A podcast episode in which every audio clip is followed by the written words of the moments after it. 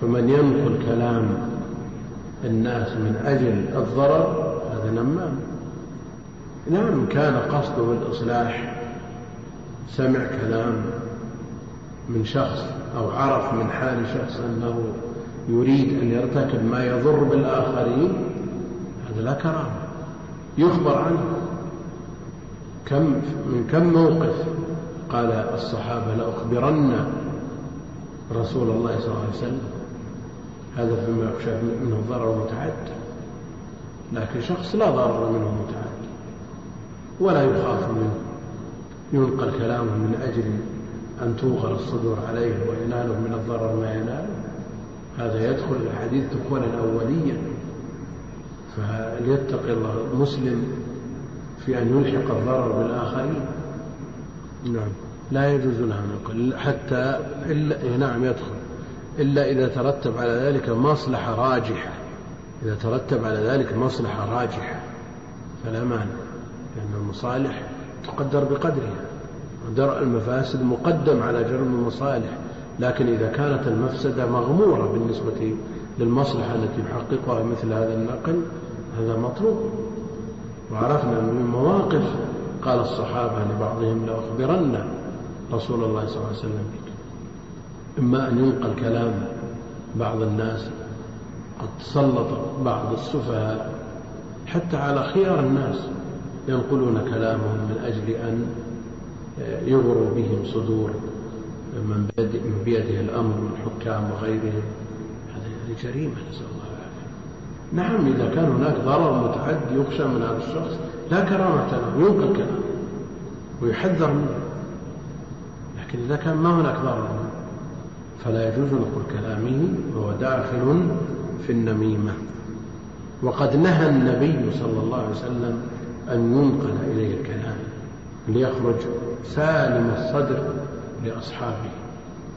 وهكذا ينبغي أن يتخذ موقف صارم من الذي يتكلمون في أعراض الناس أو ينمون ينقل كلامهم من أجل إفساد. الدفاع عن أعراض المسلمين فرض متحتم.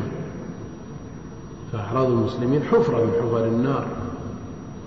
كما يقول ابن دقيق العيد وقف على شفيرها العلماء والحكام. يعني لكثرة من يقع في أعراض العلماء كثرة من يقع في أعراض الحكام وقفوا على شفير هذه الحفرة يدفعون من يقع بأعراض فيها. حفرة من حفر النار نسأل الله السلامة والعافية. وأما الآخر فكان يمشي بالنميمة.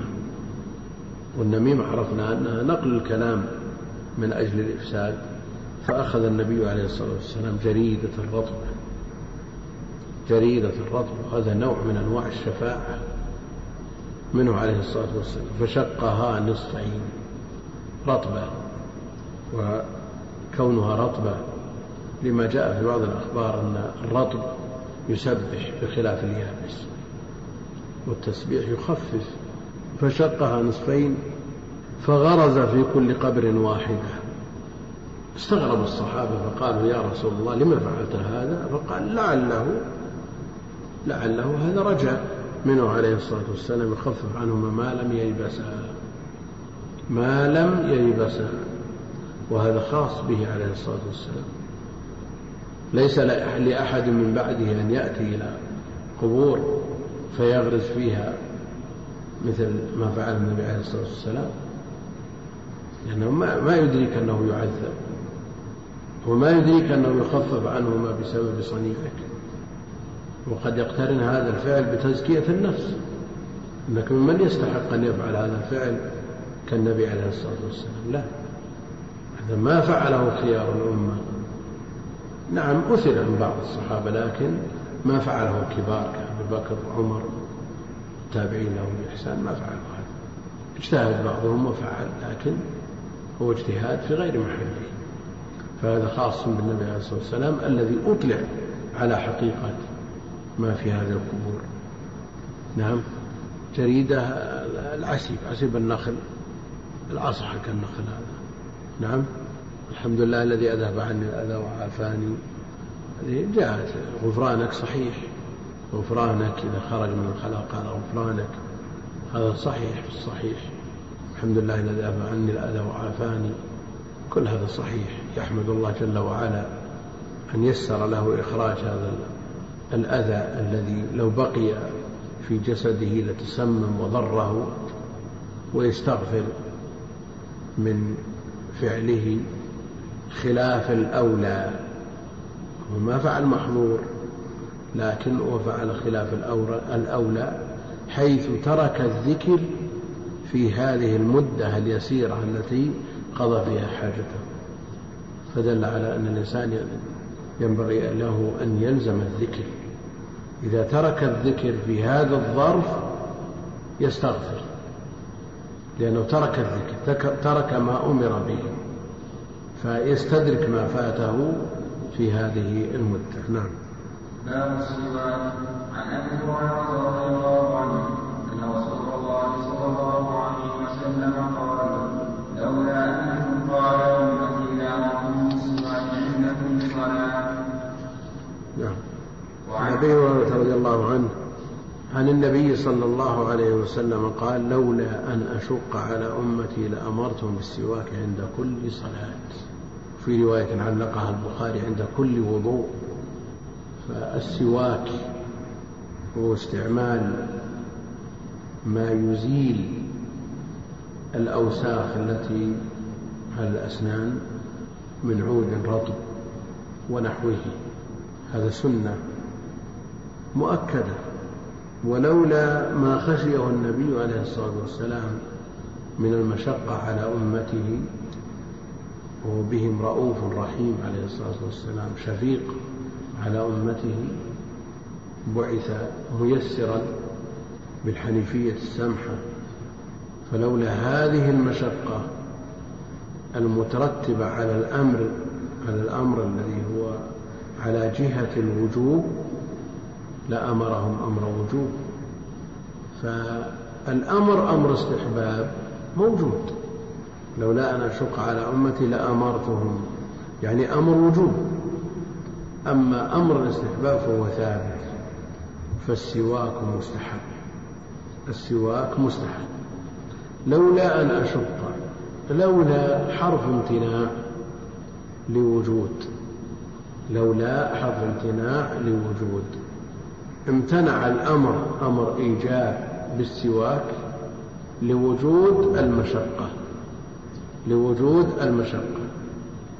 جاء الحث على السواك والحظ عليه وبيان أنه مطهرة للفم مرضاة للرب أمر الاستحباب موجود وفعله عليه الصلاة والسلام يدل على أنه مستحب وسياق الحديث يدل على أنه مستحب والمنفي الأمر المنفي هو أمر الوجوب وهذا الحديث من أقوى الأدلة عند أهل العلم على أن الأمر الأصل فيه الوجوب من أقوى الأدلة على أن الأمر فيه أنه للوجوب فمثل هذا الحديث لأمرتهم انتفى الأمر والمراد به أمر الوجوب إضافة إلى قوله جل وعلا فليحذر الذين يخالفون عن أمره أن تصيبهم فتنة. فرتب العقوبة على مخالفة الأمر فدل على أن الأمر الأصل فيه الوجوب. لولا أن أشق على أمتي لأمرتهم بالسواك. السواك يطلق على الآلة التي يستاك. بها من عود ونحوه ويطلق أيضا على الفعل الذي هو التسوك وجمع السواك سوك جمع السواك سوك. بعض الناس يقول مساويك. المساويك هذه جمع. مساويك تقابل محاسنك لا جمع السواك سوك. كتاب كتب. نعم. كتاب جمعه كتب سواك جمعه سوك. نعم. كيف؟ أفعلة. هذه جمع خلة. جمع قلة. لولا أن أشق على أمتي لأمرتهم بالسواك عند كل صلاة. عند كل صلاة. العموم يقتضي استحباب السواك عند جميع الصلوات. المفروضة والنوافل. صلاة العادية ذات الركوع والسجود صلاة الكسوف صلاة الاستسقاء صلاة العيد صلاة الجنازة وغيرها. يؤمر بالسواك. وجاء في الحديث الذي صححه بعضهم ولا يصل إلى درجة الصحيح أن الصلاة بسواك عن سبعين صلاة. الصلاة بسواك عن سبعين صلاة. كثير من الناس يفرط فيها. أمر الاستحباب ثابت. عند كل صلاة يعني في جميع الأوقات. بما في ذلك صلاة الظهر والعصر بالنسبة للصائم. أما كراهية السواك للصائم بعد الزوال فالخبر فيه ضعيف جدا. وهذا الحديث وما جاء في معناه من كونه عليه الصلاة والسلام كان وهو صائم يدل على أن السواك لا يمنع في أي وقت من الأوقات وما يقوله من يمنع السواك للصائم بعد الزوال وأنه يذهب الخلوف الذي هو عند الله أطيب من ريح المسك لا قيمة له. لأن الخلوف لا ينبعث من الفم ينبعث من المعدة ينبعث من المعدة ولا ينبعث من الفم. فالسواك لا يزيل هذا الأثر الطيب المحمود شرعا. وما جاء في ذلك من خبر فهو ضعيف. فالسواك مستحب عند كل صلاة وعند كل وضوء كما علقه البخاري رحمه الله بصيغة الجزم.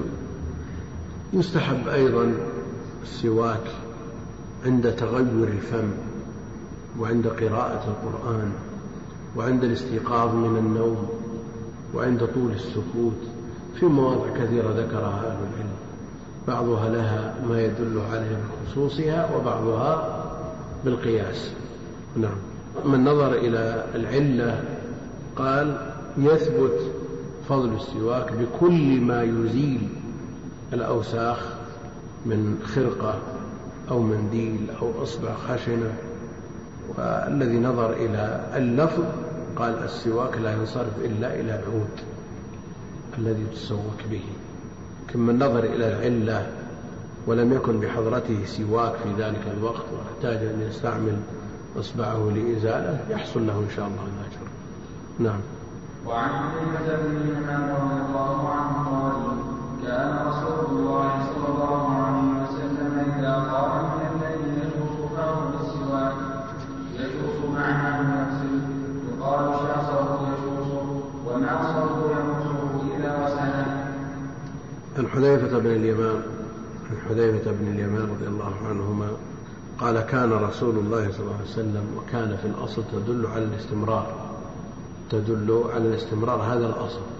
إذا قام من الليل يعني من نوم الليل والنائم لا شك أنه يتغير الفم تتغير رائحة الفم من طول السكوت وإطباق الشفتين. نعم؟ ولما يتصاعد من الأبخرة من المعدة؟ نعم. يتغير تتغير رائحته وتتراكم الأوساخ على أسنانه من جراء ما ذكر. فكان النبي عليه الصلاة والسلام إذا قام من الليل يشوص يشوص يعني يدلك ويغسل غسل كل شيء بحسبه غسل كل شيء بحسب يشوص فاه بالسواك يعني يدلك فاه بالسواك. وغسل الفم يكون بدلكه بالسواك. وإذا كان مع الوضوء فهو أكمل. ولذا جاء الأمر بالسواك. أمر استحباب مع كل وضوء. على ما ذكرنا. نعم. عن عائشة رضي الله عنها قالت دخل عبد الرحمن بن بكر على النبي صلى الله عليه وسلم ومع عبد الرحمن سواك الرب يستن به فأبده رسول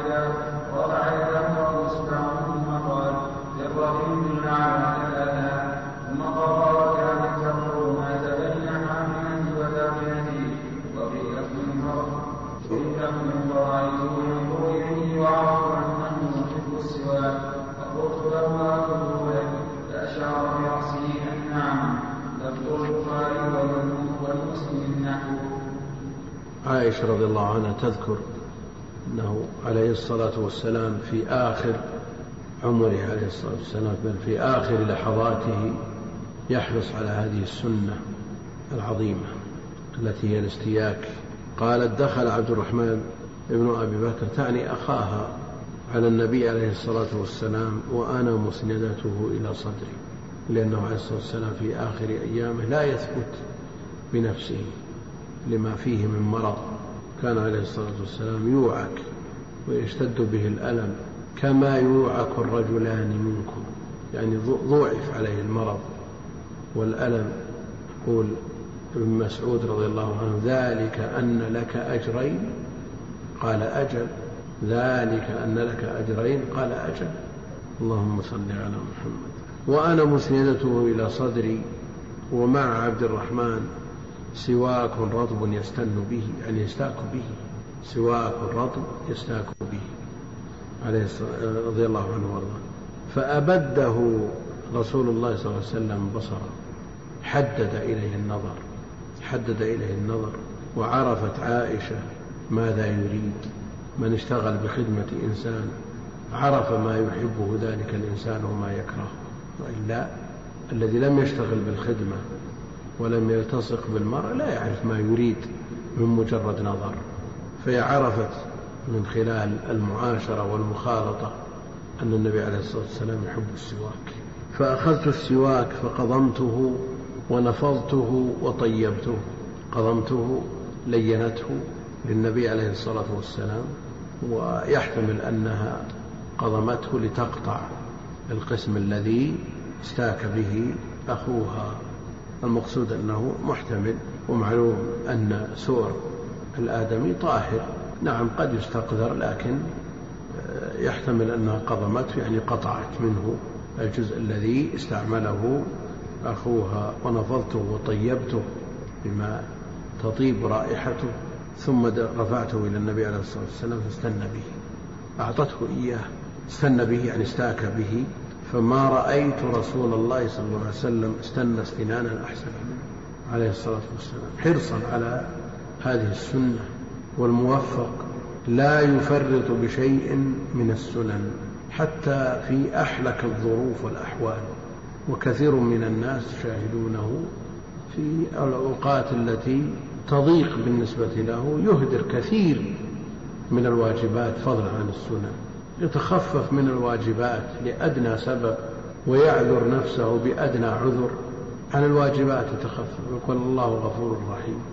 لأدنى عذر يصاب بزكام ويترك الصلاة مع الجماعة. وعكة خفيفة يترك الصلاة. يؤخر الصلاة حتى يخرج وقتها. يقول الله غفور رحيم. نعم الله غفور رحيم. رحمته وسعت كل شيء. كتبها لمن؟ ورحمتي وسعت كل شيء. فسأكتبها لمن؟ للمفرطين الذين يزاولون المنكرات ويعتمدون على سعة رحمة الله. لا هو غفور رحيم كما أخبر عن نفسه جل وعلا. لكنه مع ذلك شديد العقاب شديد العقاب. والله سبحانه وتعالى يغار. ولذا حدت الحدود. يزني الزاني ويقول الله غفور رحيم ويسرق السارق ويقول الله غفور رحيم. رحمة الله جل وعلا لا تحد وسعت كل شيء. لكن مع ذلك هناك مع هذا الوعد وعيد وعلى المسلم أن ينظر إلى النصوص مجتمعة. لا ينظر إلى الوعد فقط. فيصاب باليأس والقنوط ويسلك مسلك مسالك الخوارج. لا. ولا ينظر إلى نصوص الوعيد معرضا إلى نصوص الوعد معرضا عن نصوص الوعيد. فيسلك مسلك الإرجاء وينسلخ من الدين. وهو لا يشعر. لا على الإنسان أن يتوسط في أموره كما هو مذهب أهل الحق أهل السنة والجماعة. النبي عليه الصلاة والسلام ما فرط في هذه السنة رغم ما يكابده من آلام وأوجاع. ومن عرف الله وتعرف على الله في الرخاء عرفه في الشدة. من أراد أن ينظر الشاهد على ذلك الشواهد الحية على ذلك يزور المرضى في المستشفيات. لا سيما من كانت أمراضهم شديدة مقلقة. بل ينظر إلى أماكن العناية وينظر الفروق. دخلنا المستشفى مرة فإذا بشخص أكثر من ثمانين عمر في آخر لحظاته على لسانه اللعن والسب والشتم. لا يفتر عن ذلك. لا يفتر عن ذلك. كبير السن. في آخر لحظاته أين أنت؟ الله يفعل ويترك. يلعن باللعن الصريح. وخرجنا من عنده وهو على هذه الحال.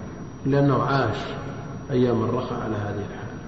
وشخص بل أشخاص بالعناية. لا يعرف الزائرين. ويسمع القرآن منه ظاهر. يرتل القرآن ترتيل. ولا يعرف من حوله. مغمى عليه. وكم من شخص في حال إغماء فإذا جاء وقت الأذان أذن. أذان واضح وظاهر. يسمع منه. وكم من شخص يلازم الذكر وهو في العناية. وترى علامات الذكر على وجهه. وقدم تجد. تعرف على الله في الرخاء يعرفك ثم لأدنى سبب تعذر نفسك تترك الواجبات فضلا عن المستحبات هذا في النهاية ما تجد شيء. ما تعان. كثير من من طلاب العلم على الأسف الشديد. ليس لهم نصيب كما ينبغي من كتاب الله عز وجل. فإذا ذهب إلى الأماكن الفاضلة في الأوقات المفضلة في العشر الأواخر من رمضان في مكة يتفرغ للعبادة. فيجلس من صلاة العصر إلى أذان المغرب يتعرض لنفحات الله في ذلك الوقت. يفتح المصحف لكن ليس له رصيد سابق طول عمره. يريد أن يستغل هذه الأيام. هل يعان على قراءة القرآن؟ ما يفعل ما يفعل. أبدا. هذا الشاهد حاضر يعني موجود الشواهد. تجد شخص من خيار الناس يفتح المصحف بعد صلاة العصر خمس دقائق ثم يغلق المصحف يمل تلفت يمين شمال لعله يشوف أحد يقضي معه بعض الوقت ينفس عنه. في كرباء ينفس عنك. لكن رأينا من ينظر الساعة كيف تمشي بسرعة قبل أن يكمل ما حدده من التلاوة. حزبه الذي اعتاده. بعض الناس يقول من حج فلم يرفث ولم يفسق خرج من ذنوبه كيوم ولدته أمه. كيوم ولدته أمه. الحج أربعة أيام. يقول لو الإنسان يخيط الشفتين خياط ما عليه نقص لو سكت أربعة أيام. لكن هل يعان على السكوت؟ وهو طول طول أيامه أيام الرخاء قيل وقال والله ما يعان على السكوت. فعلى الإنسان يتعرف الله جل وعلا في الرخاء؟ ليعرف في مثل هذه اللحظات. كما قال الله جل إن سعيكم لشتى في العناية شخص يلعن ويسب ويشتم وشخص يقرأ القرآن.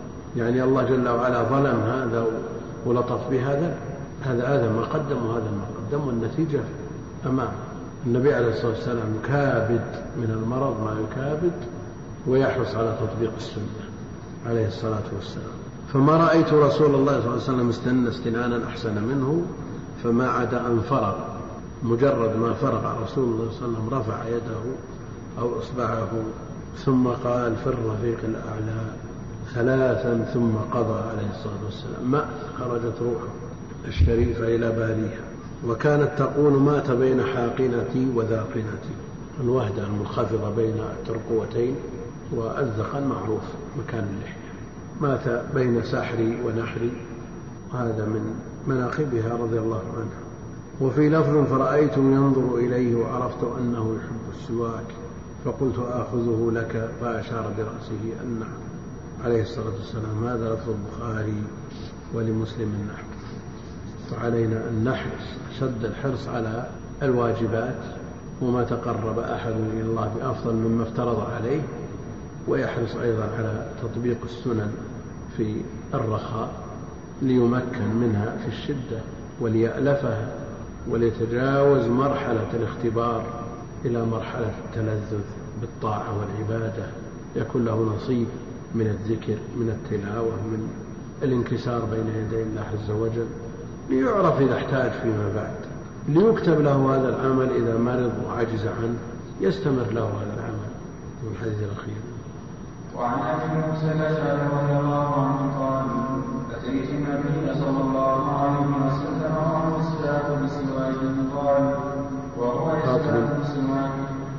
سواك الرطب أتيت النبي صلى الله عليه وسلم وهو يستاك بسواك الرب؟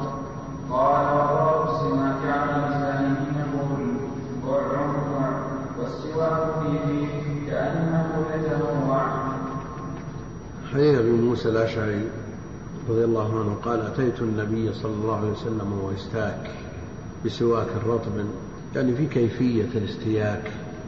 كان النبي عليه الصلاة والسلام يعجبه التيمن في سواكه وعرفنا أن المراد به أنه يبدأ بشقه الأيمن وليس معناه أنه يستاك بيده اليمنى. يستاك بسواك رطب قال وطرف السواك على لسانه. يستاك بالنسبة للأسنان عرضا عرض من اليمين إلى الشمال وبالنسبة إلى اللسان طول من طرفه إلى آخره. وهو على لسانه ويقول أح أح. ولا يمكن أن يصدر مثل هذا إلا إذا وصل السواك إلى آخر اللسان. كأنه يتهوع كأنه يريد أن يتقيأ. ولا يمكن يصل إلى مثل هذا المستوى إلا إذا كان السواك قد وصل إلى آخر اللسان. نعم. عن المغيرة بن شعبة عن المغيرة بن شعبة قال كنت مع النبي على الخفين فقال دعهما فإني أسرتهما طاهرتين فمسح عليهما وعن حذيفة بن اليمان رضي الله عنه قال كنت مع النبي صلى الله عليه وسلم فبات فتوضأ ومسح على خفيه مختصرا. باب المسح على الخفين المسح يقابل الغسل ولذا فروض الوضوء والأعضاء المفروض تطهيرها ورفع الحدث عنها منها ما يجب غسله بحيث يتردد الماء على العضو ومنها ما يكفي فيه المسح. ما يجب غسله الوجه واليدين والرجلين ويكفي في الرأس المسح. والرجل إذا كانت مكشوفة يجب غسلها. وسبق حديث ويل للأعقاب من النار وجاء في الحديث أسبغ الوضوء وإسباغ الوضوء على المكاره لكن من باب التخفيف يمسح ما يغطي القدم رفعا للمشقة وتيسيرا على الأمة فإذا كان على القدم مما يستر المحل المفروض ما يغطيه من خف أو جورب فإنه يمسح. وقد ثبت المسح عن النبي صلى الله عليه وسلم من طريق سبعين صحابيا فهو متواتر. المسح على الخفين متواتر ولا ينكره إلا مبتدع. ولذا يدخل أهل العلم مسألة المسح على الخفين في كتب العقائد لأنه متواتر. ومنكر متواتر معلوم أمره خطر عظيم لأنه مفيد للعلم القطعي فثبت عن أكثر من سبعين صحابيا أن النبي عليه الصلاة والسلام مسح على خفه. من ذلك حديث المغيرة.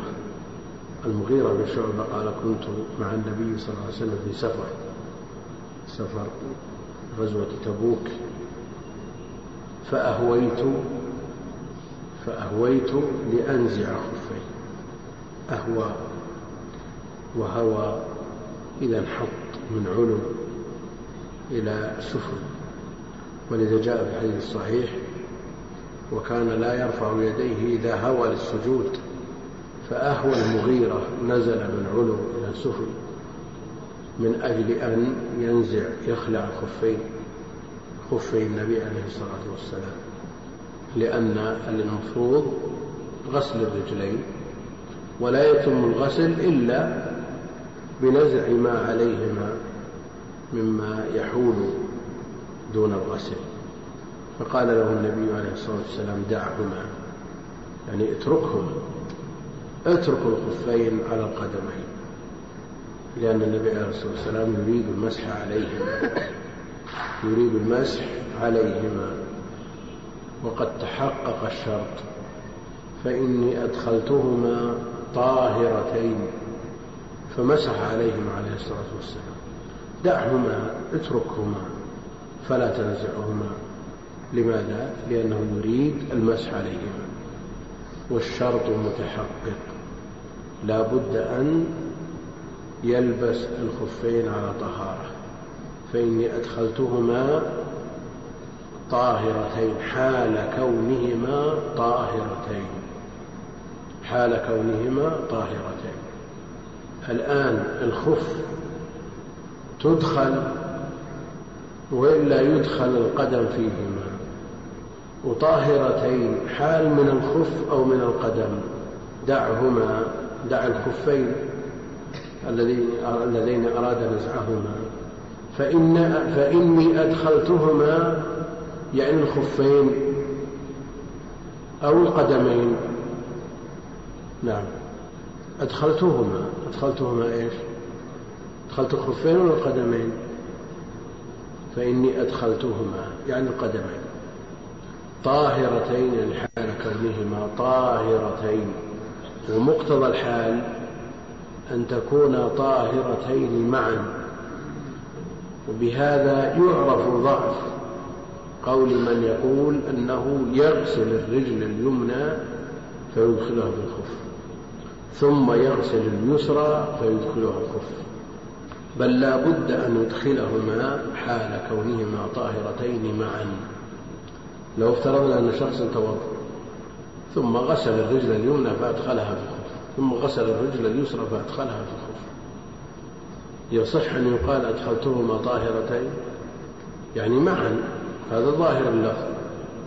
أدخل واحدة طاهرة ثم أدخل واحدة طاهرة. إذا لو فعل ذلك ماذا يصنع؟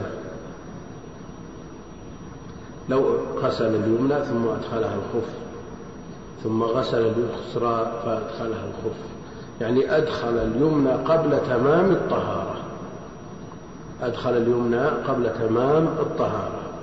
يقول أهل العلم يلزمه أن ينزع الخف اليمنى ثم يلبسها ينزع الخف اليمنى ثم يلبسها والذي يقول بجواز أن تغسل اليمنى وتدخل الخف ثم تغسل اليسرى يقول مجرد نزع اليمنى من غير إحداث عمل يتعلق بالطهارة عبث. إيش معنى اخلع خفك ثم البس. يقول عبث. كيف عبث؟ لكن إذا أدخل اليمنى قبل تمام الطهارة يصح أن يقال أدخلهما طاهرتين. ما يصح. ظاهر اللفظ يقتضي أن تكون معا حال الإدخال طاهرتين. هذا ظاهر اللفظ. أما كونه يدخل خفه اليمنى ثم يلبسه ويكون حبس ليس بهذا. تحقيقا لطهارة القدمين معا. يشترطون في الخف إضافة إلى ما ذكر في الحديث.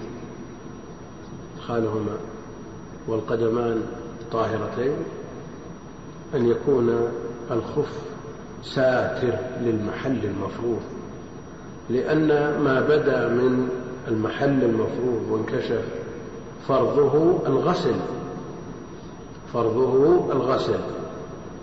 فعلى هذا لا يجوز المسح على الخف المخرق ولا على الرقيق الذي يصف المحل المفروض.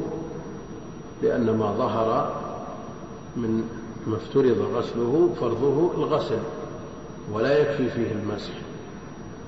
وجمع من أهل العلم يرون أنه لا مانع من أن يمسح على الخف المخرق الشفاف ما لا يثبت بنفسه إلا بشده. وأن غالب خفاف الصحابة لضيق الحال عندهم من هذا النوع. المقصود أن الأصل في الطهارة غسل القدم.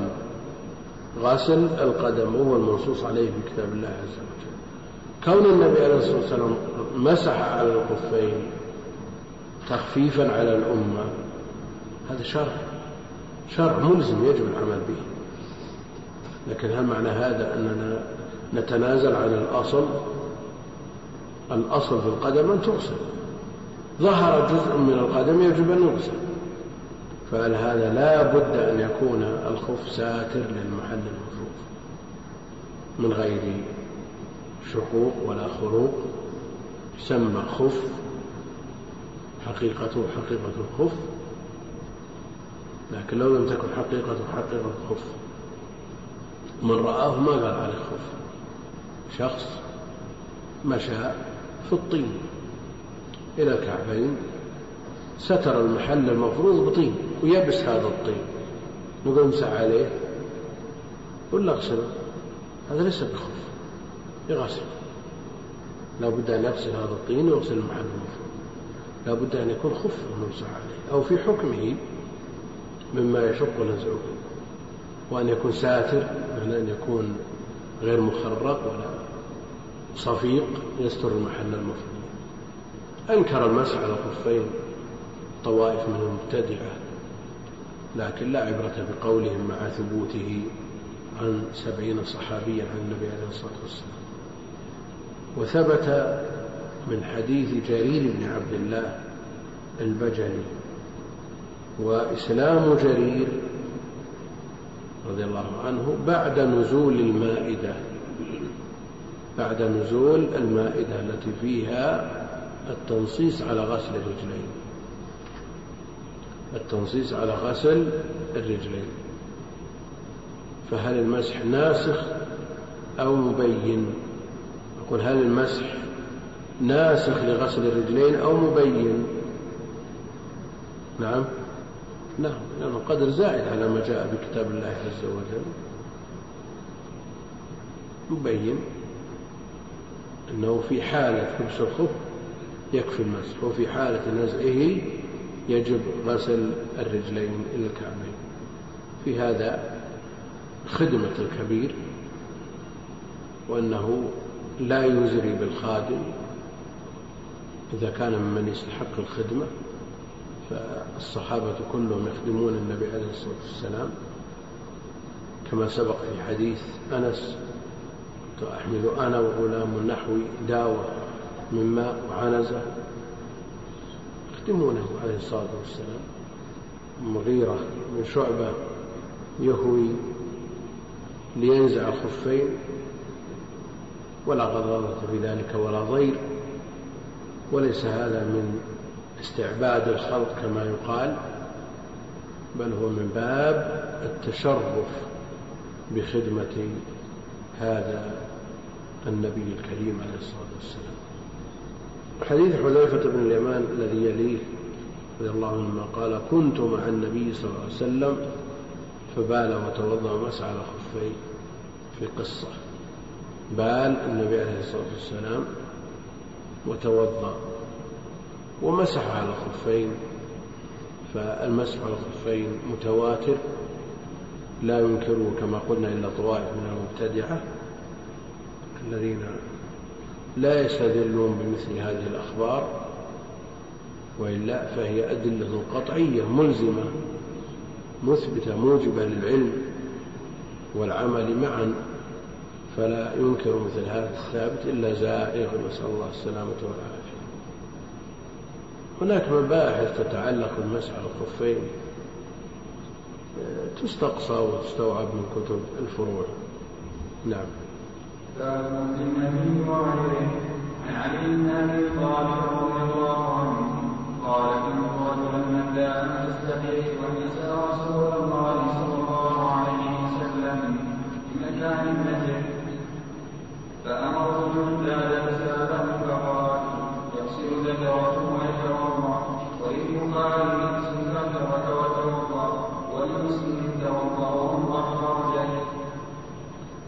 يقول رحمه الله تعالى باب في المزي وغيره يعني مما يوجب الوضوء.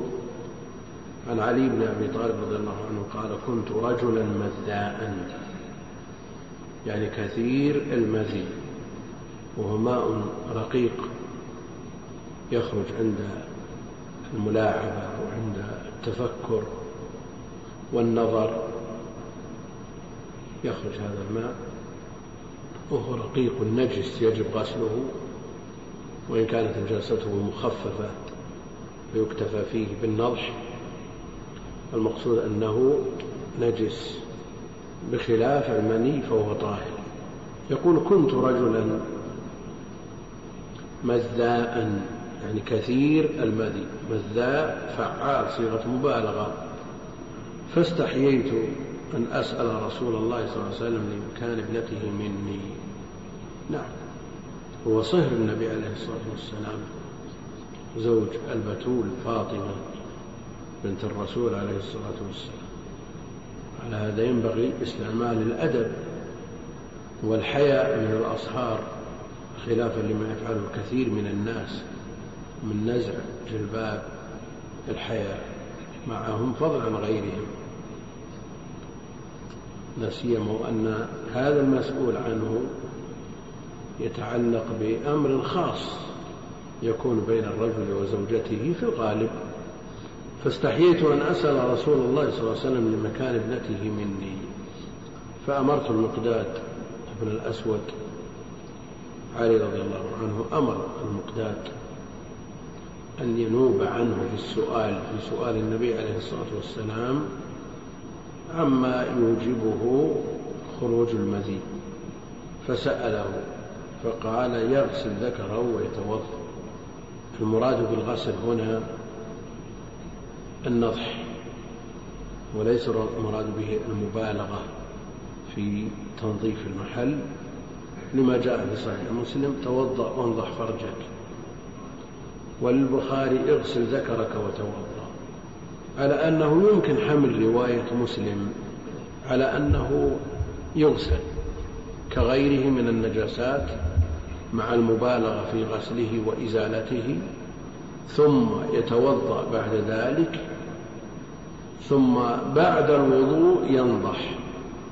فرجه لأن المذي في الغالب لا ينقطع بسهولة ما هو مثل البول.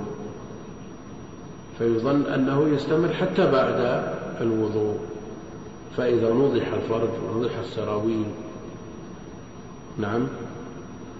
يحال ما يظن خروجه عليه لئلا يبتلى الإنسان بوسواس لئلا يبتلى الإنسان بوسواس على كل حال المذي نجس ونجاسته ليست كنجاسة البول لكن مع ذلك يغسل وينضح الفرج منه وبعضهم يقول يكتفى بالنضح يكتفى بالنضح.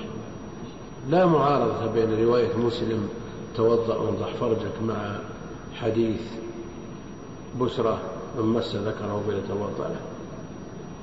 لا معارضة بينهما لأن النضح يتم بدون مس. النضح مجرد الرش ويتم بدون مس. من الروايات أن يغسل الذكر كما يغسل من سائر النجاسات كالاستنجاء.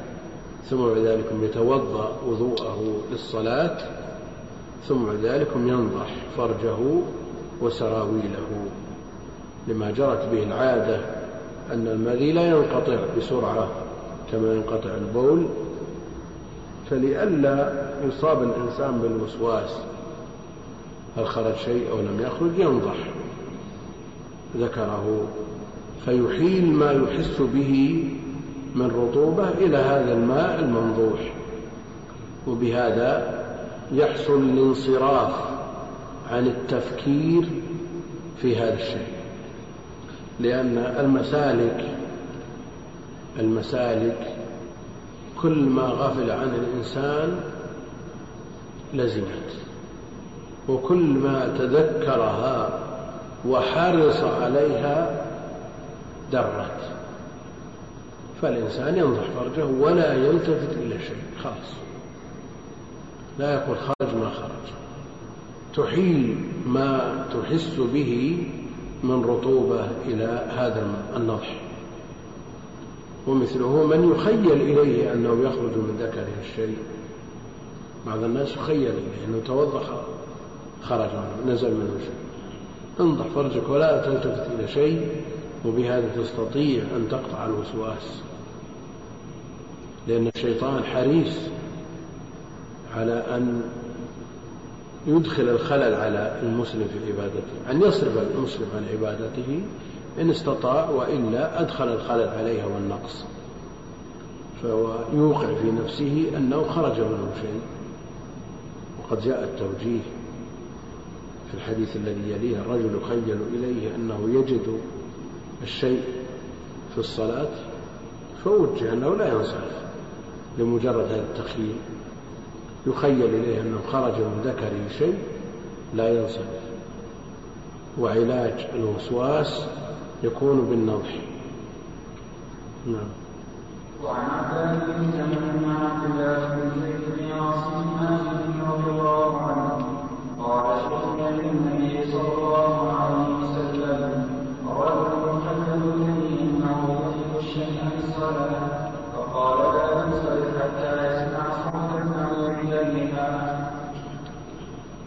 نعم يقول المؤلف رحمه الله تعالى عن عباد بن تميم عن عبد الله بن زيد بن عاصم المازني راوي الحديث السابق حديث الوضوء. ذكرنا أنه غير عبد الله بن زيد بن عبد ربه راوي حديث الأذان.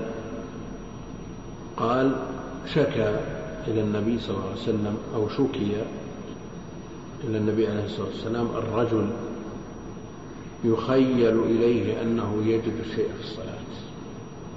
يخيل إليه. وهذا الغالب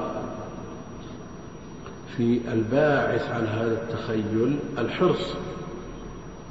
يعني الغالب أن من يصاب بهذه التخيلات والتخيلات والوساوس هو الشخص الحريص.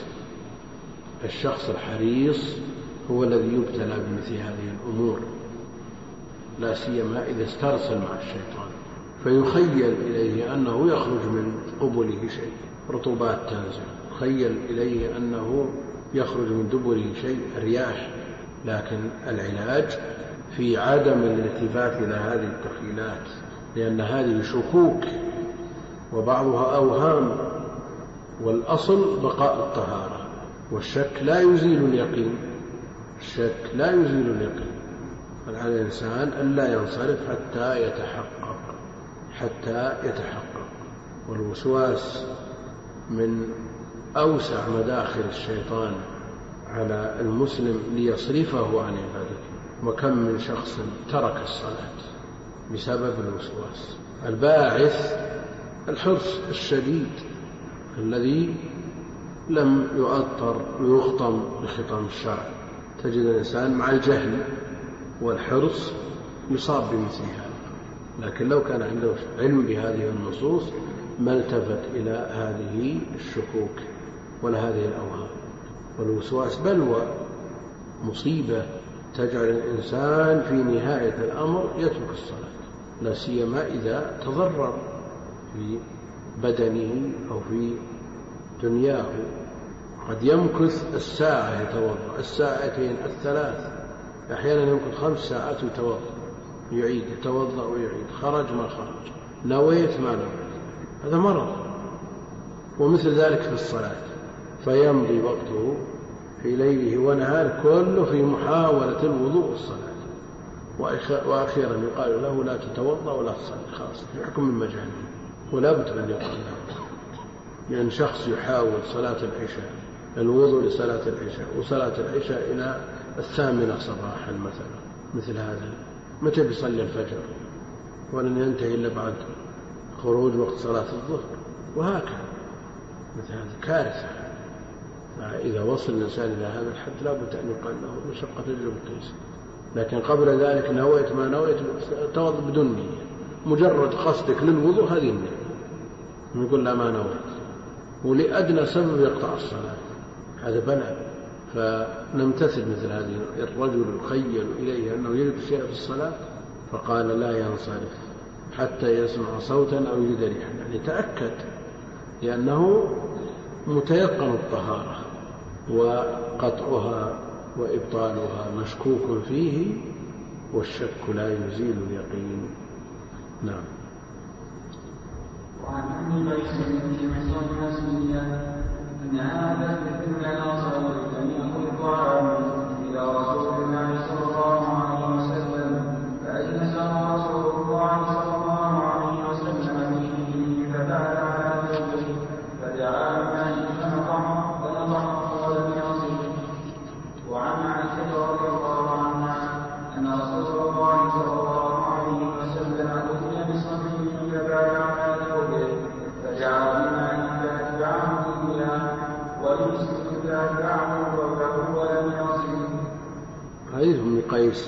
محصن أخت عكاشة بن الذي قال النبي عليه الصلاة والسلام سأل الله أن يجعلني منهم. قال أنت منهم. الأسدية أنها أتت بابن لها صغير لم يأكل الطعام إلى رسول الله صلى الله عليه وسلم. الصحابة كانوا يأتون بأطفالهم الصغار إلى النبي عليه الصلاة والسلام.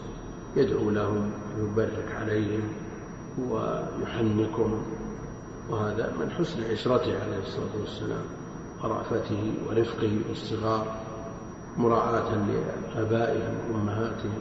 هذه أتت النبي عليه الصلاة والسلام بابن الله صغير لم يأكل الطعام بهذا القيد وهذا قيد معتبر وإلا جاء الاعتلاق كما في حديث عائشة أتي بصبي فبال على ثوبه فدعا بماء فأتبعه إياه. والقيد في حديث أم محصن معتبر والحد الفاصل أكل الطعام. إذا استقل بأكل الطعام فإنه فإن حكمه يختلف عما كان قبل أكل الطعام. ولذا قال أنها أتت بمن لها صغير لم يأكل الطعام. إلى رسول الله صلى الله عليه وسلم فأجلسه في حاجره فبال على ثوبه فدعا بماء فنضحه على ثوبه ولم يغسله ابن وهذا يخرج البنت وقد جاء التفريق بين الذكر والأنثى في قوله عليه الصلاة والسلام يغسل من بول الجارية ويرش من بول الغلام. هذه جاءت بابن وهذا قيد معتبر يخرج البنت. وجاء التفريق بينهما من حديث أبي السمح وغيره. النبي عليه الصلاة والسلام أنه قال يغسل من بول الجارية. ويرش من بول الغلام فالتفريق معتبر وهو الصحيح وإن قال بعضهم أنه لا فرق بين الذكر والأنثى إذا لم يأكلا الطعام وكون لم يأكل الطعام قيد معتبر خلافا لمن يزعم أن الرش للذكور ولو كبروا ولو أكلوا الطعام والغسل للإناث فالصواب أنه لا بد أن يكون ذكرا وأن لا يأكل الطعام. والتخصيص بالذكر قالوا في الحكمة والعلة والسبب أن أنه جرت العادة بأن العرب يحبون الذكور أكثر من الإناث ويكثرون من حملهم أكثر من الإناث ويحصل البول منهم كثيرا فلو أمروا بغسل لا تضرروا ولا شق عليهم بخلاف الإناث فإن حملهم لهن قليل. فلا يشق عليهم أن يغسلوا. هذا الكلام ليس بصحيح لأن الشرع لا يفرق بين الذكر والأنثى. منهم من قال لأن بول الغلام ينتشر ينتشر في مواضع. فإذا أمر بغسل جميع هذه المواضع شق بينما بول الأنثى موضعه واحد ولا ينتشر وغسله لا يشق. فبال على ثوبه فدعا بماء فنضحه. أتبعه بالماء نضحا وفرق بين النضح والرش والغسل ولم يغسله فدل على أن بول الغلام الذكر الذي لم يأكل الطعام نجاسته مخففة بخلاف الأنثى وبخلاف الكبير. وفي حديث عائشة أن النبي صلى الله عليه وسلم أتي بصبي فبال على ثوبه فدعا بماء فأتبعه إياه. أتي بصبي هذا الحديث مطلق يقيده ما سبق لم يأكل الطعام. فبال على ثوبه عليه الصلاة والسلام فدعا النبي عليه الصلاة والسلام بماء فأتبعه إياه رشا ونضحا لا غسلا كما تقدم. ولمسلم فأتبعه بوله ولم يغسله. نعم.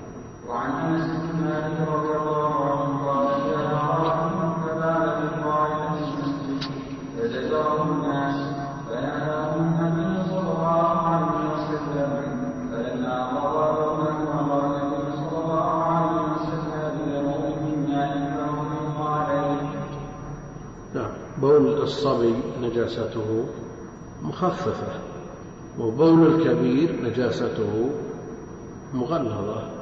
ولذا أرد في الحديث السابق بحديث أنس رضي الله عنه. قال جاء أعرابي فبال في طائفة المسجد. الشرع يلاحظ لا يجمع بين المتفرقات والمختلفات كما أنه لا يفرق بين المتماثلات. تطهير الثوب يختلف عن تطهير الأرض. فالثوب لو بال عليه كبير وجب غسله. وتنظيفه. لكن الأرض كيف تطهر الأرض؟ هل نقول أن الأرض تطهر كما يطهر الثوب؟ لا. تطهير كل شيء بحسبه. تطهير كل شيء بحسبه. الخف إذا وطئ فيها الأذى كيف نغسلها إذا وطئ أحدكم الأذى بالخفين فطهورهما التراب. نعم. ما يتلفه الماء إذا وقعت عليه نجاسة كيف يطهر؟ وقد نهى النبي عليه الصلاة والسلام من إضاعة المال المقصود أن الشرع يلاحظ مثل هذه الأمور فيفرق بين المختلفات لكنه لا يفرق بين المتماثلات. وعن أنس رضي الله عنه قال جاء أعرابي فبال في طائفة المسجد ناحية المسجد زاوية من زوايا المسجد. فزجره الناس فنهاهم النبي صلى الله عليه وسلم. وفي رواية جاء اعرابي دخل المسجد فصلى ركعتين ثم قال اللهم اغفر لي ومحمدا ولا تغفر لأحد معنا أبدا. قال النبي عليه الصلاة والسلام لقد حجرت واسعا فما لبث أن بال في طائفة المسجد. وبعض الروايات ترتب الدعوة على ما حصل من الصحابة من زجره. جاء فبال فزجره الناس فنهاهم النبي عليه الصلاة والسلام دعوا لا تزرموه لا تقطعوا عليه بوله. فقال اللهم اغفر لي ومحمدا وهذا أنسب وإن كان في بعض الروايات تقديم الدعوة على ما حصل منه من بول. جاء أعرابي والأعرابي ساكن البادية يقابله الحضري ساكن الحاضرة. جاء أعرابي فبال في طائفة المسجد في ناحيته فزجره الناس يعني أغلظوا عليه القول قاموا إليه فزجروه. لكن الرسول عليه الصلاة والسلام بحلمه وعقله وعلمه نهاهم النبي عليه الصلاة والسلام رفقا بهذا الجاهل. فينبغي أن يرفق بالجاهل في تعليمه ليكون أدعى إلى القبول. ليكون أدعى إلى القبول فنهاهم النبي عليه الصلاة والسلام لئلا يتضرر هذا الشخص ولئلا يعظم الضرر ويزداد تنجيس المسجد. لما ترك وقضى حاجته بوله في مكان واحد في جهة واحدة وأمر بذنوب من ماء فصب عليه انتهى لكن لو قطع عليه بوله وأمر بأن ينصرف عن المسجد تلوث بدنه وثيابه ومواضع من المسجد وأصيب بالضرر لأن حبس البول مضر فالنبي عليه الصلاة والسلام الرؤوف الرحيم إمام المعلمين إمام الأئمة عليه الصلاة والسلام هذا أسلوبه هذا تعامل مع الجاهل والله المستعان. فلما قضى بوله أمر النبي صلى الله عليه وسلم بذنوب من ماء فأهريق عليه الذنوب هو الدلو. بذنوب من ماء ومن بيانية في بعض الروايات بسجل من ماء والسجل هو الدلو الذي فيه الماء فأهريق عليه يعني صب عليه ويكفي هذا الفعل في تطهير الأرض. ولا يلزم تقليب التراب ولا نقله وإخراجه عن المسجد يكفي أن يصب عليه الماء. نعم. الفرش لابد من غسل الفرش تغسل. تغسل. لأن غسلها ممكن. أما الأرض كيف؟ كيف تغسل؟ ما لها نعم. وعن أبي هريرة رضي الله عنه قال سمعت رسول الله صلى الله عليه وسلم يقول الفطرة خمس الختان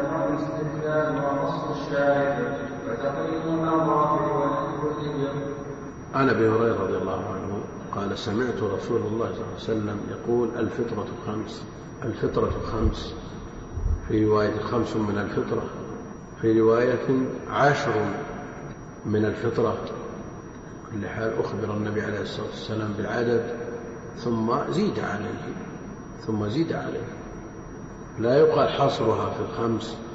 خطأ له لأنه ما يمنع أن يكون النبي عليه الصلاة والسلام أخبر بالخمس ثم زيد على ذلك. قد أساء بعضهم الأدب في تعامله مع بعض النصوص. النبي عليه الصلاة والسلام في الحديث الصحيح يقول لم يتكلم في المهدي إلا ثلاثة. قال بعض الشراح في هذا الحصر نظر. تنظر في كلام من؟ في كلام من لا ينطق عن الهوى. في كلام من؟ في كلام من لا ينطق عن الهوى. في هذا الحصر نظر هذا سوء أدب وغفلة شديدة. نعم تكلم في المهد سبع. أخبر بالثلاثة ثم زيد رابع ثم زيد خامس وسادس وسابع. أخبر بالخمس ثم زيد. على ذلك على العشر زادت على العشر. الفطرة هي بدء الخلقة أو الدين. بعضهم يقول الفطرة الدين. وبعضهم يقول الفطرة السنة السنة المتبعة المتلقاة عن الأنبياء في الأديان. بعضهم يقول الفطرة بدء الخلق الخلقة أو الدين فطرة الله التي فطر الناس عليها. ولذا يقول ابن عباس ما عرفت معنى فاطر حتى اختصم إلي اثنان فقال في بئر فقال بعضهم هي بئري. أنا فطرتها يعني أنا ابتدأتها وحفرتها على كل حال من ما فطر الله الناس عليه هذه الخمس وغيرها من سنن الفطرة. الختان الختان هو قطع ما على القلفة الرجل ومن المرأة أيضا يقطع ما يحتاج إلى قطعه. فالختان بالنسبة للرجال واجب. واجب اتفاقا لأنه لا يتم التطهير إلا به وما لا يتم الواجب إلا به فهو واجب. وقد جاء في الحديث ألق عنك شعر الكفر واختتم جاء به. والنص الذي معنا يتناول الرجال والنساء فهو من سنن الفطرة. وأوجبه بعضهم بالنسبة للنساء كالرجال ومنهم من اقتصر على كونه سنة. ومكرمة بالنسبة للنساء وجاء فيه ما جاء فيه من النصوص أشمي ولا تنهكي فإنه أحظى وأنظر. المقصود أنه مطلوب بالنسبة للمرأة كالرجل إلا أنه لا يجب مثل وجوبه على الرجل وقد ثارت ثائرة من يدعي الدفاع عن حقوق الإنسان وأن هذا تعذيب. لكن لا كلام لأحد مع ما جاء في شرع الله عز وجل لا بالنسبة للرجال ولا بالنسبة للنساء. وهو بالنسبة للنساء مفيد جدا يخفف الشهوة إذا كان مطلوب في سائر الأوقات. ففي مثل هذه الظروف يتأكد التي وجد ما يثير الشهوات.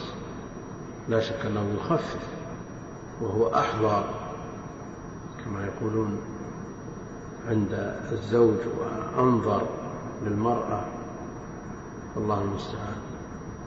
ثارت ثائرة الكفار ومن يردد كلامهم ومقاصدهم وأهدافهم معروفة هذه البلاد التي يكثر فيها الختان للنساء يقل فيها الشر والفساد رغم ما فيها من إباحية لكنه يقل يعني لو قدر أن مع هذه الإباحية ومع هذه الشرور والفتن ما وجد ختان صارت المسألة أعظم وأعظم. الختان هذا الختان يرد على المرء إذا عند إرادة البعث ولذا يبعثون حفاة عراة غرلا يعني غير مختونين كما بدأنا أول خلق نعيد الختان هو الاستحداد يعني استعمال الحديدة وهي الموسى في إزالة الشعر النابت حول القبل شعر العانة. يزال بالحلق يحلق بالحديدة التي هي الموسى هذا من سنن الفطرة. وقص الشارب وجاء الأمر بإحفاء الشارب. وجاء الأمر بأخذ الشارب وجاء الأمر بحلق الشارب كما في سنن النسائي وغيره على كل حال يبالغ في إنهاكه. وإن قال الإمام مالك أن أخذه مثله على كل حال عندنا النصوص. قص الشارب من الفطرة وجاء الأمر بإحفائه وإعفاء اللحية وإكرام اللحية. أكرموا اللحى أعفوا اللحى وفروا اللحى. كان النبي عليه الصلاة والسلام كث اللحية يعرفون قراءته باضطراب لحيته وهم من خلفه. ثم يأتي من يأتي بتشريع أخذ ما زاد على القبضة. ومعلوم أنه إذا دخل المقص شيء أزاله مع التدريج. أنتم ترون من بدأ بأخذ ما زاد على القبضة زاد على ذلك ثم بعد ذلك طال الأيمن ثم أخذ من الأيسر إلى أن تنتهي اللحية مع النصوص الصريحة الصحيحة التي تأمر بإعفائها وإكرامها وتوفيرها. وجاء في وصفه عليه الصلاة والسلام أنه كان كث اللحية الذي يأخذ من اللحية ما زاد على القبضة ترى لحيته من خلفه؟ ما يمكن أن ترى من خلفه. نعم ثبت عن ابن عمر أنه في النسك يأخذ من لحيته ما زاد على القبضة لكن هذا فهمه لقوله جل وعلا محلقين وإيش ومقصرين لا تخافون هو فهم من هذه الآية أن من تلبس بنسك يلزمه أن يجمع بين الحلق والتقصير. يلزمه أن يجمع بين الحلق المحلقين أو المقصرين. والحلق للرأس والتقصير من إيش؟ إذا حلق الرأس وش يبقى؟ ما يبقى إلا اللحية. فكان يفعل هذا ويتأول هذه الآية. وذكر عن غيره من الصحابة لكن العبرة بما ثبت عن النبي صلى الله عليه وسلم.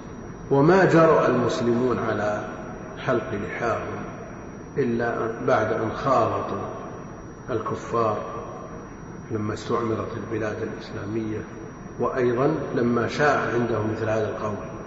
بالأخذ من اللحية وزاد على القبضة ولا بد من تهذيبها وترتيبها ولا بد أن يخرج الإسلام الإنسان المسلم بمظهر يليق به. صار؟ المسلمون على مر العصور لحاهم متوافرة وأول من بدأ بحلق اللحية طائفة ضالة قد تنتسب إلى الإسلام وهي لا نصيب لها. قلندرية يقال لهم.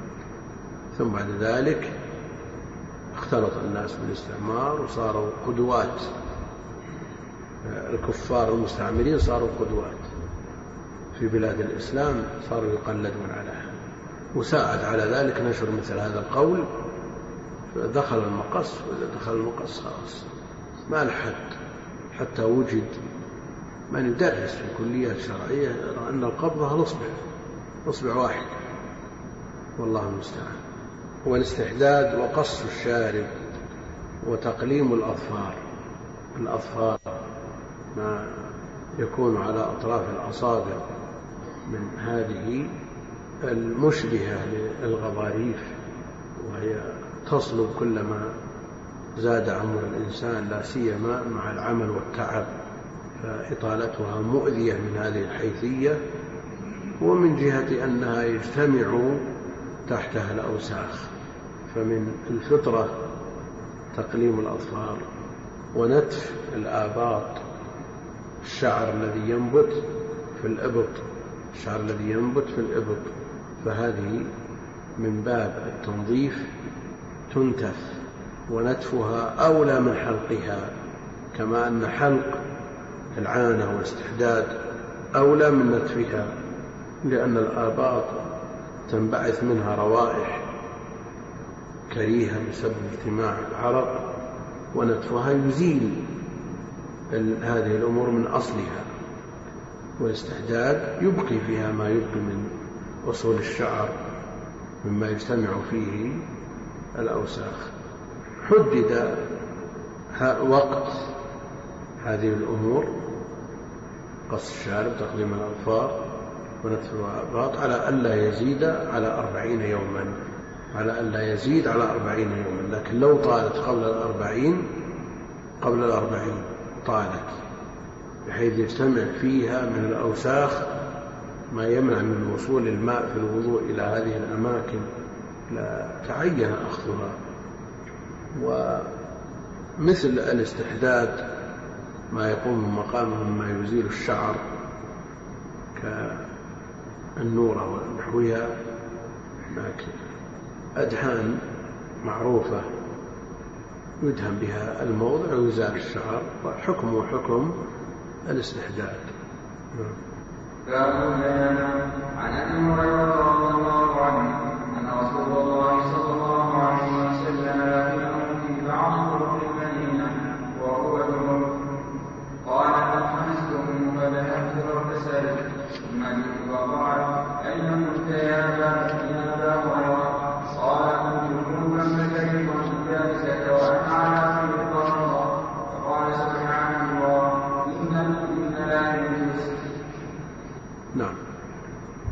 باب الغسل. الغسل من الجنابة الموجب للغسل هو الجنابة وما في حكمها مما يكون سببا لخروج المني من مخرجه المعتاد بلذة. يقول عن أبي هريرة رضي الله عنه أن النبي صلى الله عليه وسلم لقيه في بعض طرق المدينة.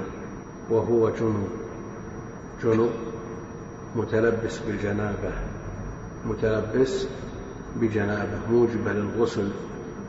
قال أبو هريرة فانخنست منه انسللت خنس تأخر. ولذا جاء في في وصف الشيطان أنه وسواس خناس. يوسوس لمن غفل عن ذكر الله عز وجل ويخنس ويتأخر عمن يذكر الله عز وجل. فانخنست منه فذهبت انخنست لئلا يجالس النبي عليه الصلاة والسلام على غير طهارة وهو متصف بالحدث الأكبر. فاغتسل رفع الحدث ثم جاء إلى النبي صلى الله عليه وسلم فقال أين كنت؟ أين كنت يا أبا هريرة؟ لماذا تخلفت؟ لماذا تأخرت؟ لماذا خنست؟ قال كنت جنبا. فكرهت أن أجالسك وهذا من احترام الصحابة للنبي عليه الصلاة والسلام. لكن الجنب طاهر ليس بنجس. طاهر من الخبث لكنه غير طاهر من الحدث. لأن الطهارة إما أن تكون عن خبث أو تكون عن حدث. فيمكن أن يقال أن الجنوب طاهر غير طاهر. طاهر باعتبار أنه ليس بنجس والمسلم لا ينجس وهو أيضا غير طاهر يعني غير متطهر متلبس بالحدث. فالجهة منفكة ما يقال وصفان متناقضان لا يمكن أن يطلق على ذات واحدة في آن واحد. يمكن أن يطلق على ذات واحدة في آن واحد لأن الجهة منفكة أين كنت يا أبا هريرة؟ قال كنت جنبا. فكرهت أن أجالسك وأنا على غير طهارة. وأنا على غير طهارة. كلام صحيح. هو على غير طهارة.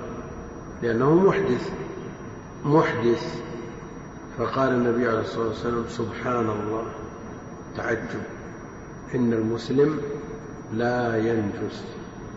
وجاء في قوله جل وعلا إنما المشركون نجس والمسلم لا ينجس لا ينجس. والكفار والمشركون نجس إنما المشركون نجس وهي نجاسة معنوية عند جمهور أهل العلم وإن حملها بعضهم على أنها نجاسة حسية. والمسلم لا ينجس ولو تلبس بما يوجب الغسل. فهذا دليل على طهارة الجنب طهارة سؤره إذا شرب شيء طاهر طهارة عرق الجنوب يجالس وآكل لا بأس. جميع تصرفاته صحيحة ولا يمنعه تمنعه الجنابة إلا من مزاولة ما يشترط له الغسل. نعم. بسم الله الرحمن الرحيم. وعن عائشة رضي الله عنها قالت رسول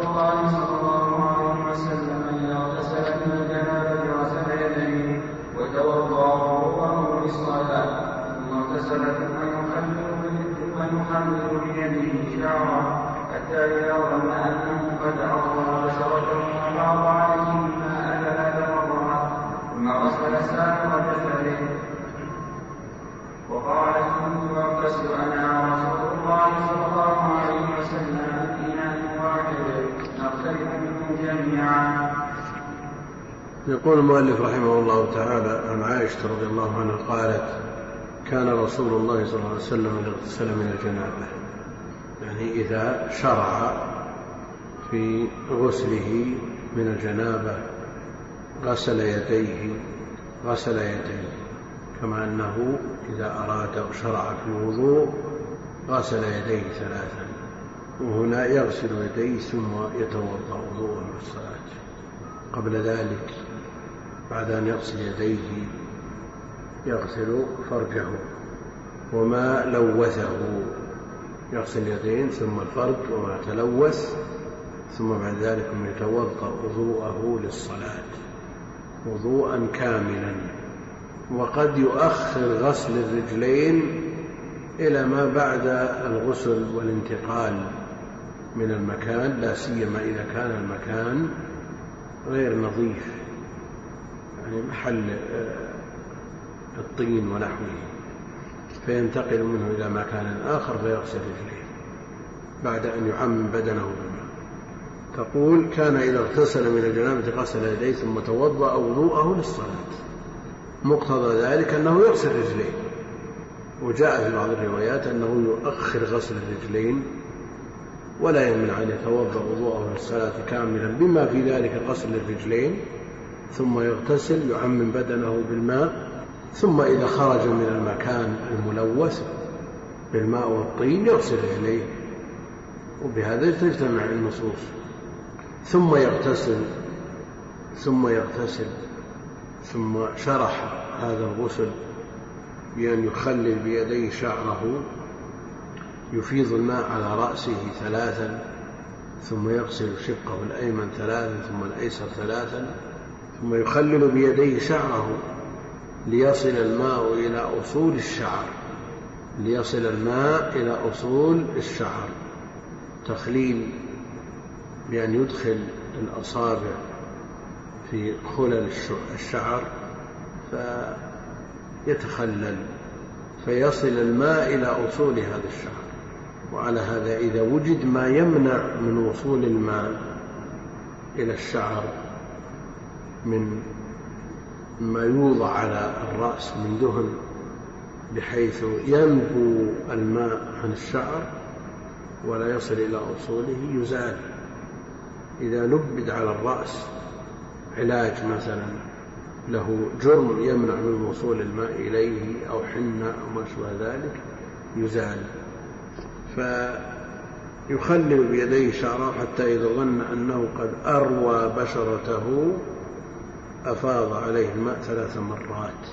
أفاض الماء على رأسه ثلاث مرات ثم غسل سائر جسده. ثم غسل سائر جسده. الغسل المجزئ تعميم البدن بالماء. على أي وجه يكون؟ إذا عمم البدن بالماء ارتفعت الجنة لكن السنة أن يفعل هكذا. يغسل يديه يغسل فرجه وما لوثه يخلل شعره بيديه يفيض الماء على رأسه ثلاثا يغسل شقه الأيمن ثلاثا ثم الأيسر ثلاثا. هذا غسل كامل. وكانت تقول غسل سائر الجسد ثم غسل سائر جسده. يعني الباقي والسائر هو الباقي. السائر هو الباقي باقي الجسد. وكانت تقول كنت أغتسل أنا ورسول الله صلى الله عليه وسلم من إنواء واحد نغترف منه جميعا.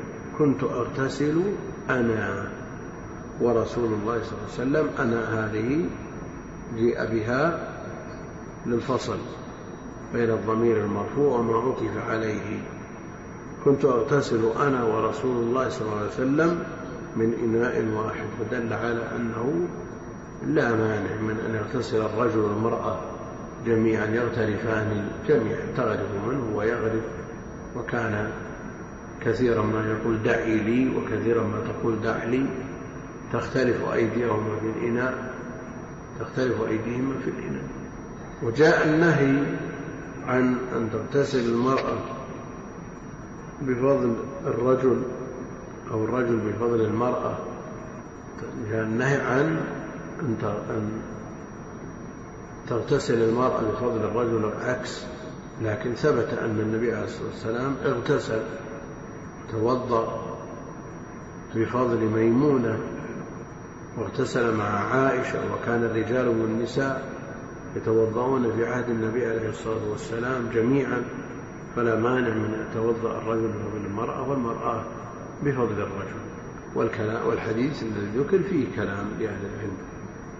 وأصرح منه وأصح أن النبي عليه الصلاة والسلام اغتسل بفضل بعض نسائه.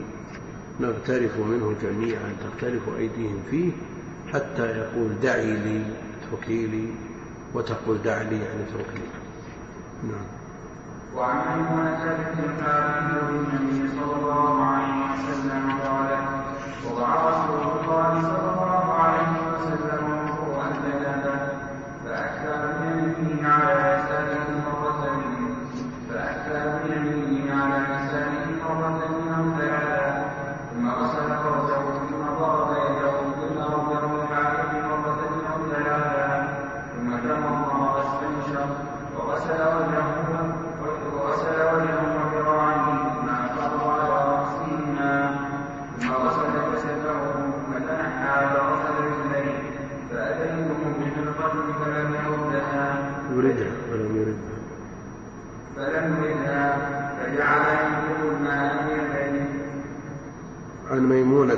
الحارث رضي الله عنها أم المؤمنين زوج النبي عليه الصلاة والسلام أنها قالت وضعت لرسول الله صلى الله عليه وسلم وأمهات المؤمنين أعرف الناس بهذه الأمور الخاصة من النبي عليه الصلاة والسلام. قالت وضعت لرسول الله صلى الله عليه وسلم وضوء الجنابة.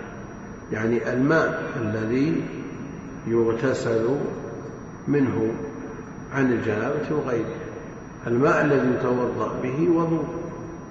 الماء الذي يغتسل به وضوء. المقصود أنه ماء وضعت لرسول الله صلى الله عليه وسلم وضوء الجنابة فأكفأ بيمينه على يساره مرتين أو ثلاثا. وجاء بدون شك أنه غسل يديه ثلاثا. مرتين أو ثلاثا ثم غسل فرجه.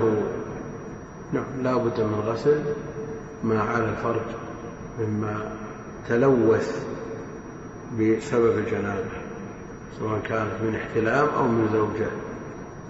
ثم غسل فرجه ثم ضرب يده بالحائط. نعم.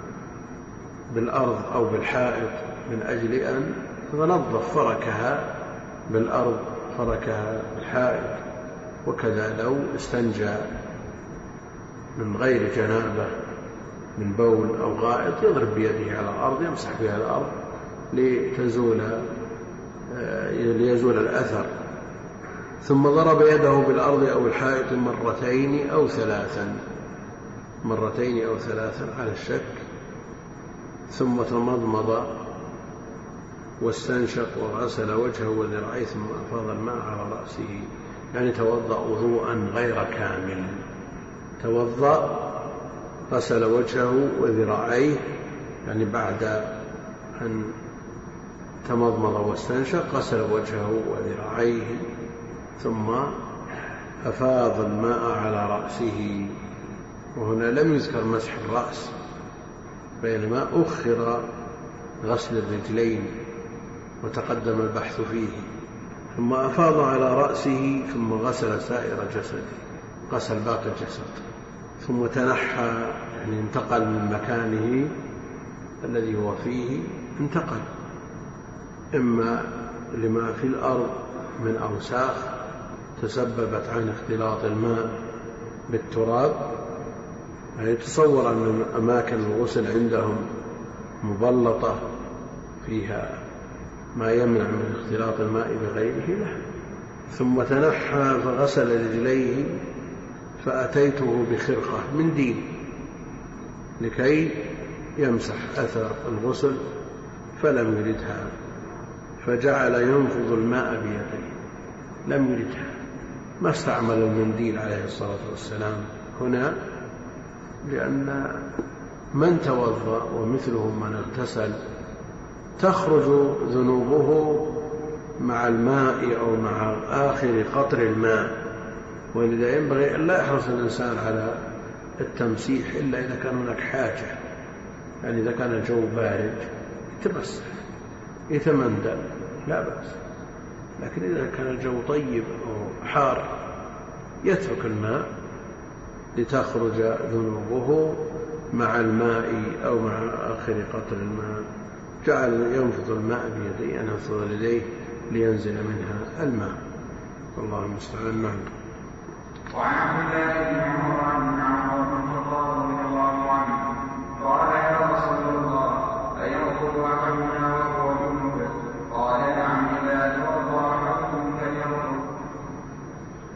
عن عبد الله بن عمر أن عمر بن الخطاب رضي الله عنه قال يا رسول الله أيرقد يعني أينام أحدنا وهو جنب متلبس بالجنابة؟ قال نعم إذا توضأ أحدكم فليرقد. الأصل أن يغتسل ليبرأ من عهدة هذا الواجب يسارع إلى إبراء ذمته لأنه ما يدري ما يطرأ عليه. وهو أيضا الجنب البيت الذي فيه جنب جاء الخبر أنه لا تدخله الملائكة.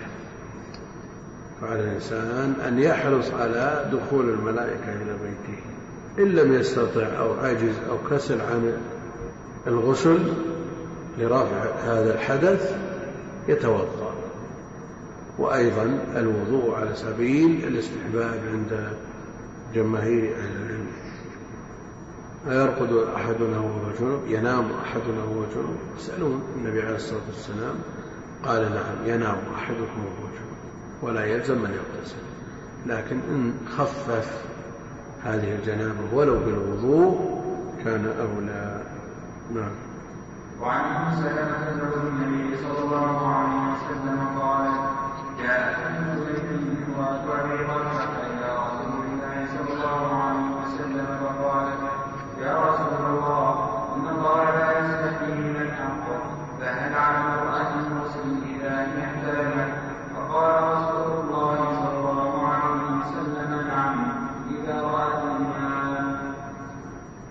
سلمة رضي الله عنها أم المؤمنين زوج النبي عليه الصلاة والسلام أنها قالت مقدمة بين يدي سؤالها لأن السؤال مما يستحيا منه غالبا تستحي منه النساء.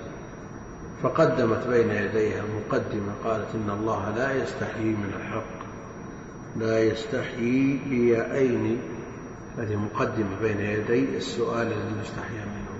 إن الله لا يستحيي من الحق بيائين فإذا دخل على الفعل يستحيي جازم حذف إحدى اليائين فجاء في الحديث الصحيح إذا لم تستحي لم تستحي بياء واحدة إذا لم تستحي فاصنع ما شئت. باعتبار أن الكلمة فيها فيها يائين لكن لو كانت ياء واحدة لحذفت مع الجازم فقيل إذا لم تستح. فاصنع ما شئت. وفي التنزيل إن الله لا يستحيي أن يضرب مثلا ما بعوضة فما فوقها وهنا قدمت بهذه المقدمة لكي تدخل إلى السؤال الذي تريده. وهكذا ينبغي أن يكون الأدب في الألفاظ التي قد يكون في التعبير عنها بصراحة شيء مما يخجل منه لا سيما النساء اللاتي ينبغي أن تصفن بالحياء. نعم الذي لا يمنعهن من التفقه في الدين لكن لا ينبغي الاسترسال أيضا في الكلام الفاحش البذيء ولا من الرجال لكن النساء قد يكون الأمر بالنسبة إليهن أعظم. وأما الرجال لا ينبغي أن يتفوهوا بالكلمات الفاحشة البذيئة فجرت عادة الشرع. الكناية عن بعض الألفاظ التي يستحيا من ذكرها. لكن إذا لم يكن هناك مفر من ذكرها وترتب عليها بعينها حكم شرعي لا بد أن تذكر. ولو كانت مما يستحيا منه. إن الله لا يستحيي من الحق فهل على المرأة من غسل إذا هي احتلمت؟ هل على المرأة من غسل إذا هي احتلمت؟ إذا رأت في منامها أنها تجامع الرجل إذا احتلم يغتسل. لكن هل المرأة مثل الرجل تغتسل؟ قال نعم. إذا هي رأت الماء علق الوجوب برؤية الماء. فعلى هذا لو رأى الشخص أو رأت المرأة أنها يحصل لها شيء من ذلك في النوم ولا رأت ماء ولا أثر لذلك فإنه لا يلزمها الغسل لا يلزمها الغسل. فالغسل معلق برؤية الماء وفي الحديث الماء من الماء في الصحيح الماء من الماء. وإن كان بعضهم يرى أن هذا الحديث منسوخ لكن إن أمكن حمله على حالة الجنابة فهو صحيح. وإن كان المقصود به بجميع الأحوال أنه لا غسل إلا مع خروج الماء فلا. فالحديث الصحيح جلس بين شعبها الأربع ثم جهدها فقد وجب الغسل ولو لم ينزل. وحديث الماء من الماء كما قال الترمذي منسوخ. فقال الرسول صلى الله عليه وسلم نعم إذا هي رأت الماء فعلق وجوب الغسل على رؤية الماء. والنساء كما هو معلوم شقائق الرجال فما وجب على الرجل وجب على المرأة إلا ما خصه الدليل. والله أعلم. وصلى الله وسلم وبارك على عبده ورسوله نبينا محمد وعلى آله وصحبه أجمعين. أخي المستمع الكريم تابع ما تبقى من مادة هذا الشريط على الشريط التالي. مع تحيات تسجيلات الراية الإسلامية بالرياض هاتف رقم أربعة تسعة واحد واحد تسعة ثمانية خمسة. والسلام عليكم ورحمة الله وبركاته.